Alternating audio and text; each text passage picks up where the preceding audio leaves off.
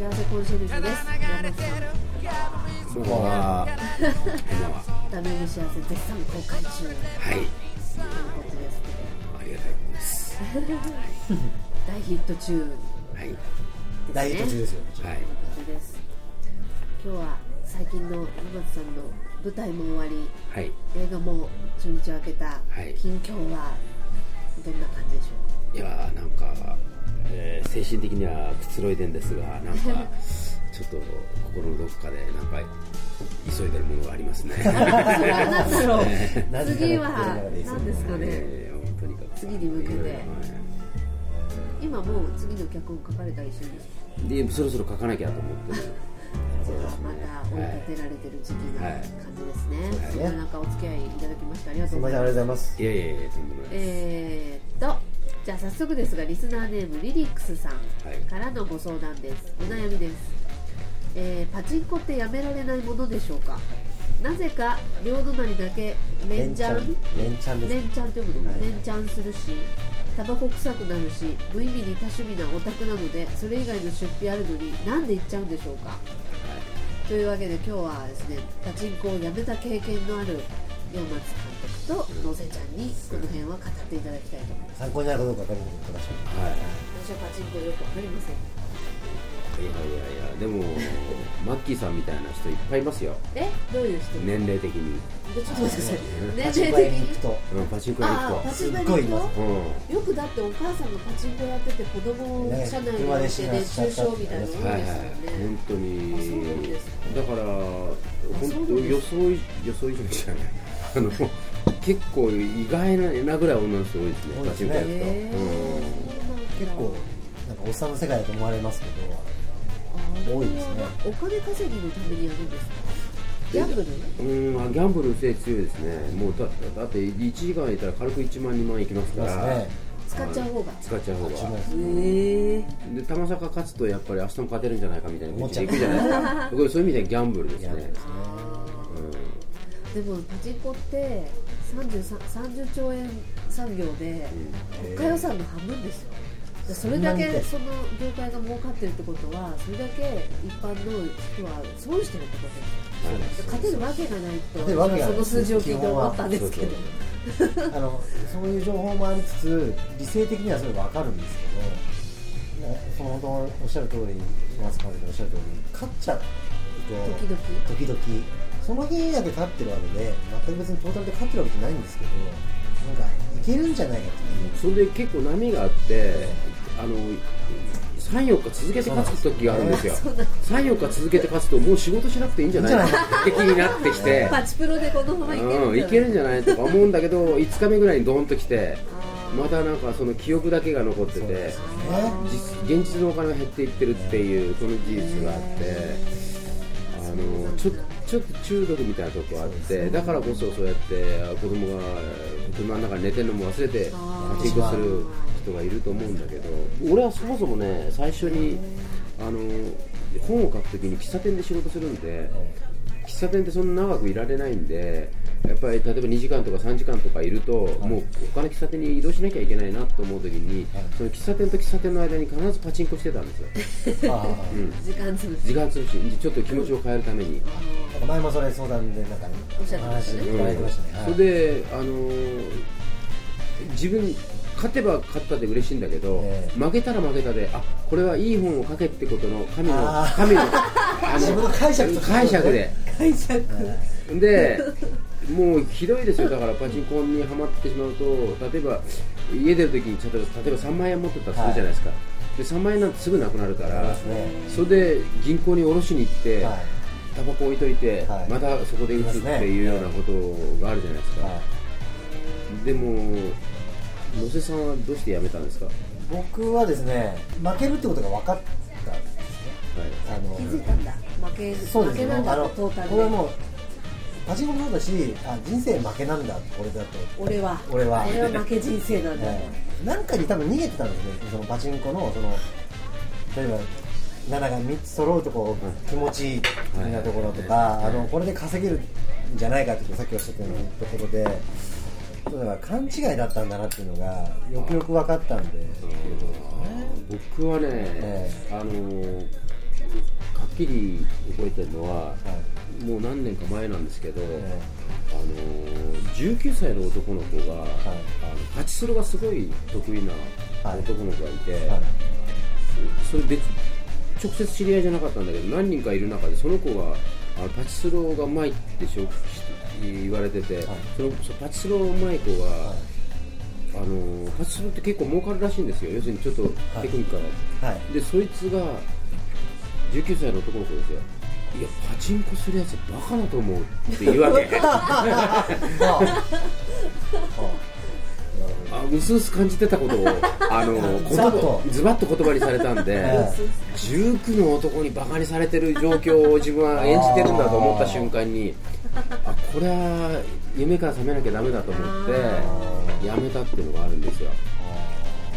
でも僕はあのパチンコっていうものに関してあの結構こう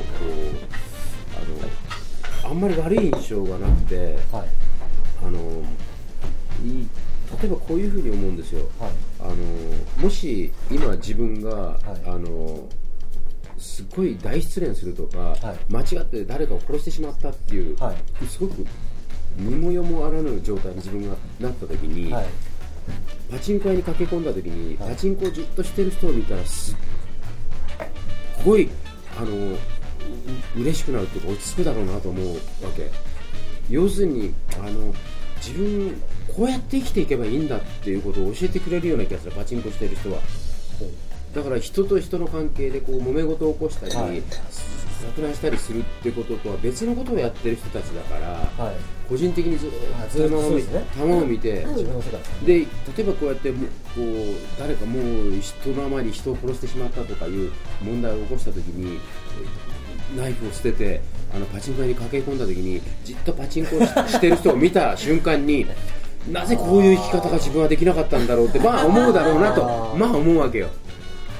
だからすごくこうあるあることを教えてるような気がするわけそのパチンコしてる人の横顔は。だからパチンコ屋に行くたびにあなんか一日を不意にしてこうやってパチンコばっかり何にもならないことをやってるわけじゃない。まあお金の問題は別とすれば、そうですね。あの動的には、はい。ビジュアル的には何にもやってないわけでしょ、はい。やってないですね。で実際問題はパチンコ小説なんて書けないわけじゃない。書けないですね。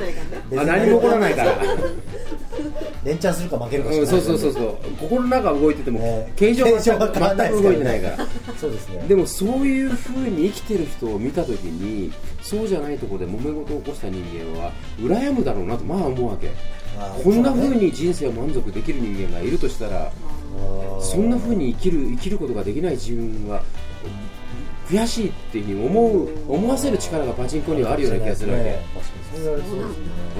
だからそういう意味でそのパチンコであとあのパチンコ近いけど場外馬券場とかに行くと、あの予想紙を広げてこの赤ペンの印をつけてる人いるじゃない、はいはいはい。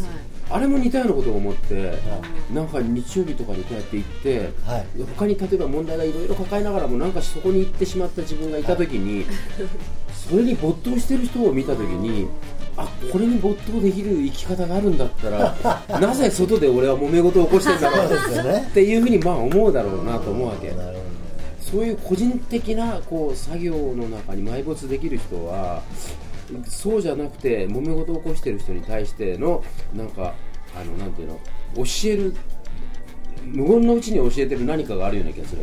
そういう人のこう生き方っていうかその時間の潰し方たるや。どねだからもう別にお金を損するからダメだとかいうまあもちろんそういう側面もあるんだけど、片やそだから例えば地方に行くとするじゃないですか。例えば、はい。あの明日名古屋に行かなきゃならない。です、名古屋に名古屋の田舎の方に行ってあの夜の10時11時ぐらいになんか知らないけどどっかから帰ってとぼとぼ帰るときパチンコ屋があるとするじゃないですか、はい。で見るとパチンコしてる人がこう足元が見えたりするじゃない、そうするとここでもこんなにパチンコして生きてる人がいると思うとすすごい勇気づけられるわけ、えあああこの見知らぬ街で見知らぬ都市のしかも夜の10時ぐらいにあの俺はこういう状態で歩いてんだけどそれでもじっとパチンコしてる人がいるんだと思うとあなんかこういう風に生き人が生きてると思うとなんか勇気づけられるなみたいな気持ちになってあパチンコしかできない人たちが他に楽しみもっと楽しいこといっぱいあるのにパチンコしかできない人っていうことがなんかすごく勇気づけられる愛おしい人たちですね。愛おしいっていうかなんか逆照射するっていうかなんか教えられるみたいな感じ。こうやって生きていけば君もいいんだよみたいなことが自分の中でこうやって揉め事があった時にそういう時こそパチンコしてる人を見なさいみたいな感じ。結論から言うとやめなくていいってことですか？あの程度問題だと思い自ます。分が後悔しないんであればやめなくていいんじゃないやめられない理由はそういう魔力がパチンコにはあると。やっぱあるとは思いますね、人生考えさせられるような。そんななんかくだらないですからね。だからさっきも言ったけどあの個人的な遊びっていう例えば競馬をやる競馬をやるときにすごい個人的に新聞見てこうやって個人で誰にも喜びを分かち合えなくて一人で楽しんでるっていうこう競馬ファンとあのサロンみたいなところでお金持ちがなんかこう特別席でやってる2つの競馬の状えー。競馬をするって状況を見たときにどう考えても僕はこう個人でこうやってやってる人の方がいやあの、えー本質的な何かがあるなと、まあ、思うわけ。でなんかそういうパチンコも似たようなことでまたこんな風に生きる方法があるんだっていうことをあの逆に教えてくれるその横顔たるや崇高だろうみたいなすごい今日はパチンコポーテロに発展しましたねもうでも僕はやってません。ななぜならお金をドブに吸ってると分かったから、そうですね。だって今日例えば財布の中に2000円しかなかったのに帰るときに5万円入ってたらもう明日もこれややろうと思うでしょ。で銀行全然下ろさなくていいやみたいな感じになるじゃないですか。それ34日続いてで財布の中15万ぐらいになってごらんなさいよ。そうね。あれこのまま生きていけんじゃんとか思っちゃう。ん。ですよなる成功体験がないからよくわからないなじゃああのミリックさんミリックさんへのお答えとしてはなんで言っちゃうんでしょうかっていうのにするとそういうそのパチンコをしてる人の横顔に崇高な哲学があるからそういうことそういうことです。になりましたあの本人にはないですよ。見たものに見たあるものに見た方にとい。うことですねだからまあパチンコで負けるっていうのはね絵として考えるとじーっと顔を見ながら財布を重物に財布を出してそこにこうやって捨ててるみたいな。そういう感じですよ。なんでなんで捨てんの？ななんでその捨てないの？よいやいやいや稼ぐの大変なのにそうですようんそうなんですかはいわかりました、はいじゃあ今日はちょっと長くなっちゃいましたけどパチンコのでしたちょっといつもとは毛色の違うお悩み相談ですねはい山田ありがとうごありがとうございましありがとうございました